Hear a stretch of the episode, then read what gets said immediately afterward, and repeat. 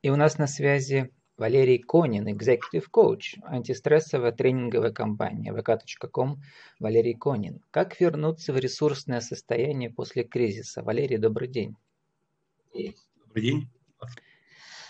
Валерий, вот НЛП-психологи шутят, прочитал я в интернете, что настоящий мастер не входит в ресурсное состояние, он в нем живет. Как давно вы в нем живете? Не знаю, последние несколько лет точно я не считал. Ну, наверное, где-то года четыре после проработки хорошей. Но так по жизни веселый человек. Вот это, это загадочное ресурс. ресурсное состояние, о котором говорят многие э, бизнес-коучи, оно как бы очень широко известно в узких кругах. Расскажите, что это за явление? Ну, каждый по-своему трактует. А, если мы берем лайф-коучи, который занимается жизненным а, циклом человека, то когда он там мотивирован, вовлечен, там много у них слов в потоке и так далее и тому подобное. То есть высокомотивирован. А в бизнесе у нас ресурсное состояние для руководителя считается тогда, когда он понимает, что хочет, то есть что хочет для себя, что хочет для компании. У него есть четкие цели, они его мотивируют, и он понимает, какую цену платить. Ну да, вот, вот это определение я встречал несколько раз, э, связанное с именно э, с целями да, э, в интернете. А, но еще интересно то, что как бы об этом много пишут на сайтах, связанных с NLP. Да. Я думаю, что мода на NLP прошла еще в 2000-е, а она остается. Это провокация, Влад, потому что я NLP-мастер. Вот в том году защитили мастерский э, статус свой. Прошли NLP-практик в 2013 году, и вот в том году на Байкале защитили NLP-мастеров. Нет, NLP никуда не исчезло, оно все плотнее входит в жизнь. Я про моду говорю, а, что как-то вот меньше слышно про NLP, больше там, не знаю, про эмоциональный интеллект и так далее. Бывают же вот эти моды, да, в этих бизнес-тренингах. Вот я только про это. Да, да. Мода, может быть, прошла, а профессионализм растет.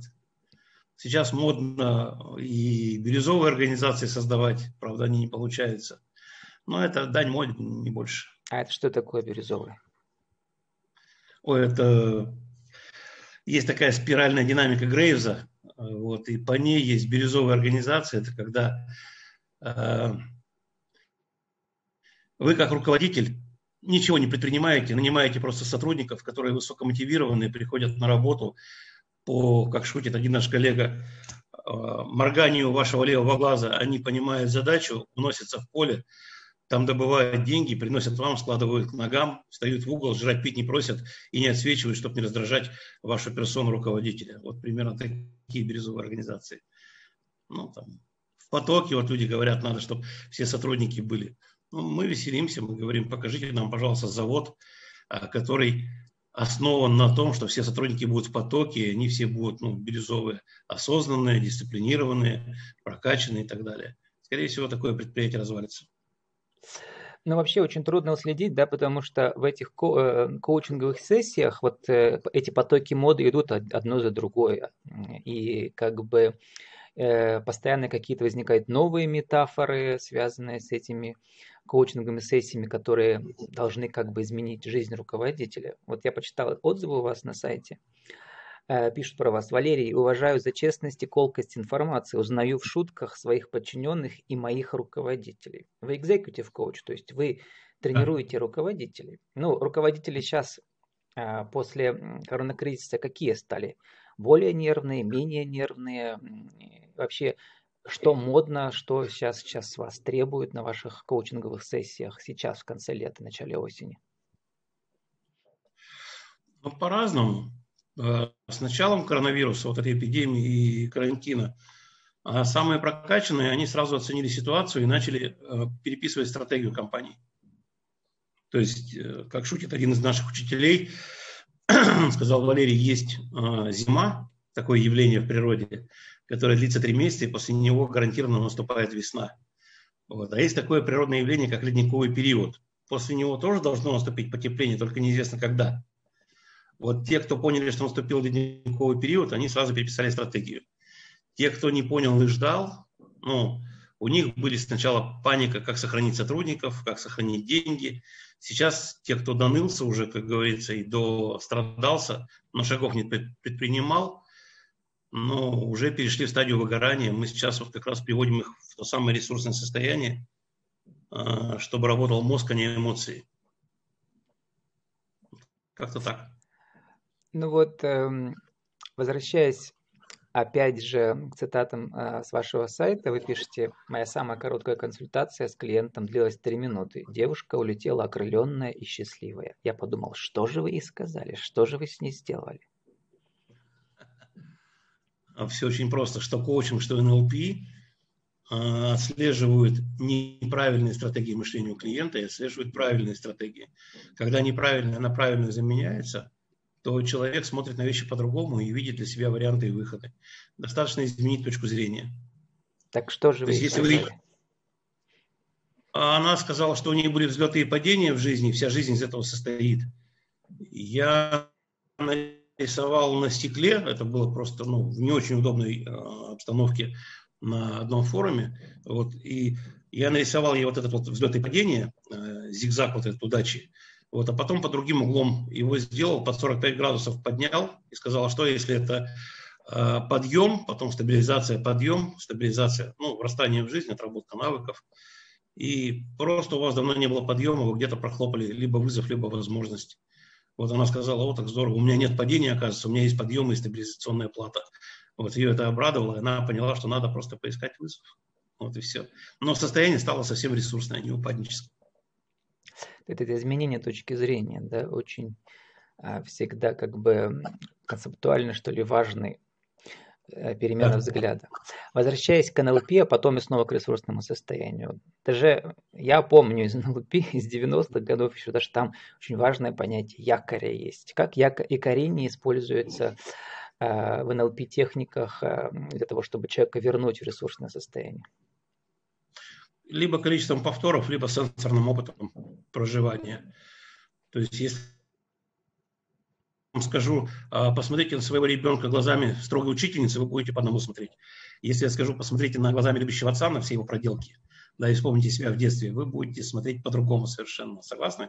Угу. Вот. А, так вот, человек сам выбирает, а, какое состояние ему больше нравится, какое для него более ресурсное, открывает возможности и позволяет продвигаться вперед, но после этого якорит себе. Ну, либо НЛП э, оператор якорит, либо человек сам запоминает это состояние и вырабатывает для себя какой-то якорь. То есть ну, нужно например, вспомнить что... состояние, не знаю, там, своей победной ситуации, где вы были на коне в этом ресурсе, да, и да, можно. Как бы его воссоздавать по одному щелчку там этого якоря. Какого... Да, можно по щелчку, ну, можете там резинки носят, есть какие-то предметы в руках крутят, кто как себя якорит. Я, например, у меня светофор в голове. То есть, когда начинается э, там либо раздражение, агрессия, негодование, депрессия, разочарование, усталость, у меня включается красный свет, как на светофоре, я говорю себе стоп, что-то тобой рулит не то, а что ты хочешь, чтобы тобой рулило, и вырабатываю новую стратегию или выбираю из старых самую ресурсную, все становится по-другому. А тут еще в интернете советуют моделировать это ресурсное состояние, то есть действовать так, как будто оно у вас уже есть. И улыбаться там, не знаю, двигаться легко, примерять на себя ощущение всемогущества. Не знаю, как-то, мне кажется, это не очень работает. Или? Насчет всемогущества я, конечно, сомневаюсь. Нужно быть реалистом. А ресурсное состояние можно представить любое смоделировать, это действительно так, мозгу без разницы. Либо вы вспоминаете, как вы были на море, либо вы представляете, как вы будете отдыхать на море, он рисует вам картинки. Если картинка вам нравится, можно ее заикарить. Но не на всемогущество, я говорю, все-таки надо быть реалистом, да, там вот эти тренинги, мы научим вас управлять временем, но я считаю, с точки зрения НЛП это бред, потому что временем управлять нельзя. Можно управлять собой и своими поступками во времени и делать только то, что в зоне вашего контроля. Ну вот э, посмотрел я, значит, у вас есть группа, называется «Живые тренинги Конин и Павлова», да? С вашей коллегой да. у вас давно уже такой парный конференц идет. Был интересный пост недавно у вас. Как понять, какая точка зрения у вас на ситуацию? Ресурсная или не ресурсная? Причем очень важно, точка зрения ваша на вашу ситуацию, а не сама ситуация. Да? Нужно ответить на три вопроса. То, как вы воспринимаете эту ситуацию, вас продвигает к вашей цели или тормозит? То, как вы воспринимаете вашу ситуацию, вас наполняет энергией или истощает? То, как вы воспринимаете эту ситуацию, делает вас счастливее или делает несчастным? Вот начнем с первого пункта. То есть важна не сама ситуация, а ваше восприятие ситуации, да? Да, да. Ну вот этот известный иероглиф, вы знаете, китайский везде, кризис и возможность он трактуется. Ну да, мы об этом уже говорили, причем говорят, что это, это, это часто, э, как бы это э, некая легенда, даже там не совсем так, но народу нравится, что это так. Да, да, да. Но вот эти три вопроса, движение к цели, наполняет ли вас энергией и делает ли вас счастливее, что из них э, как бы самое важное или там, что можете по этому поводу сказать? И три как раз. То есть есть э, такие люди, отношенцы, властники и технологи. Одним нравятся технологии, но они не очень любят людей. Вот. Ну и во власть не лезут. Это вот программистов очень много таких, э, наладчиков на предприятиях, ну, мастеров таких, э, как-то цехи, от цеха, да. Вот. Они говорят, что люди портят технику, потому что туда лезут и ломают. Ну, вот. Есть властники, которым нравится командовать, их наполняет эта энергия. Они вкачивают э, энергию в команду, заводят людей, ведут за собой. Ну, в политике то же самое, да, политические лидеры. Вот есть отношенцы, которые устраивают хорошую атмосферу, праздники и так далее и тому подобное, да, которые стараются, чтобы людям было комфортно. Это все основано на психологии. Если у меня хорошее отношение к задаче, у меня и уровень энергии большой. Если у меня уровня энергии нет, задача будет выполнена, ну, середина наполовину. Если у меня отношение к задаче плохое, задача тоже будет выполнена середина наполовину. Задача без отношения и без энергии ну, не выполняется. Поэтому мы сначала выстраиваем отношения, что дает эта задача руководителю, например, что дает этот проект, что дадут эти цели. Потом смотрим, насколько включает, насколько он мотивирован становится, насколько подъем энергии случается. И только после этого приступаем к задаче. Когда у вас руки опущены, э, вы приступаете к задаче как-то спустя рукава и делаете ее серединки на половинку. Есть такая фраза, что когда мы не получаем того, что хотим, мы делаем вид, что э, мы хотели то, что получили. Поэтому все три шкалы важны. Ну да, а вот еще э, вы пишете, и для вас это важна именно формулировка, в ней каждое слово важно. Так, как быть, вот именно быть, не оставаться, а быть в ресурсе. Давайте для нашего интернет-радио скажем, что такое как быть в ресурсе? Ну, я уже говорил, наверное, выше. Это когда вы четко понимаете, что вы хотите для себя по-настоящему. Это вас мотивирует, вдохновляет на достижение. А не знаете как, ну ладно, хрен с ним, пусть будет хотя бы это. Да? То есть, ну, как бы отношения уже видно, и энергии не, не очень нет. А, вы видите варианты или комбинаторику, как это достичь, комбинацию вариантов. У вас есть все ресурсы, ну и отсутствуют страхи из-за рисков, потому что риски просчитаны. Все время в ресурсном состоянии быть не надо. То есть ресурсное состояние – это мобилизация, э, такое янское состояние по восточной философии. А должно быть еще инское. Инское, оно тоже ресурсное, только немножко по-другому. Когда вы отдыхаете, набираете сил, вдохновляетесь и так далее и тому подобное. Если я вас попрошу, Влад, закрыть на 30 секунд левый глаз, потом через 30 секунд запомнить, как вы видите все правым, потом закрыть правый, открыть левый, вы увидите, что мир стал ярче, контрастней, более насыщен цветами. Это всего 30 секунд у вас мозг отдохнул, отвечающий за переработку информации левым глазом. Вот, поэтому инское состояние тоже нужно. Оно тоже ресурсное, но оно немножко вот, для наполнения, вдохновления, отдыха. А можно просто ну, расслабиться, как медитировать. Это будет такой нейтральный отдых, ни о чем не думая, ни на чем не заморачиваясь.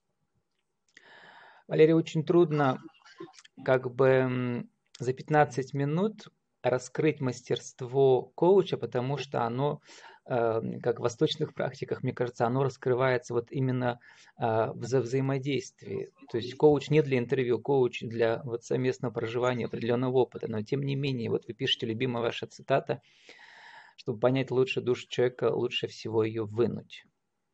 Э, вы да, людовед и душелюб. Люб, да. NLP-мастер, коуч по стандартным ICF, то есть Международная федерация коучинга, есть такая у нас крупнейшая. Вот, бизнес-тренер по управленческим навыкам. У нас остается, Валерий, 30 секунд для вашей деловой аудиовизитки. Кто вы, что вы, какие мастер-классы и как вас найти? Ну, найти в соцсетях, Facebook, Контакт, Инстаграм Конина Павлова, там есть общий. А чем мы занимаемся? Мы проводим а, обучение управленцев, мы проводим, подготавливаем сотрудников компании к изменениям через мотивационные тренинги работы со стрессом. Ну и персональный а, коучинг – это когда мы с руководителями работаем по их ресурсному состоянию, а с людьми не от бизнеса мы работаем с их самооценкой. Поэтому если есть ну, проблемы в этом, пожалуйста, обращайтесь. Мы верим в людей сами в себя. Это наша кредо. С нами был Валерий Конин, executive coach, антистрессовая тренинговая компания vk.com Валерий Конин. Как вернуться в ресурсное состояние после кризиса? Валерий, спасибо и удачи вам. Спасибо большое. До свидания.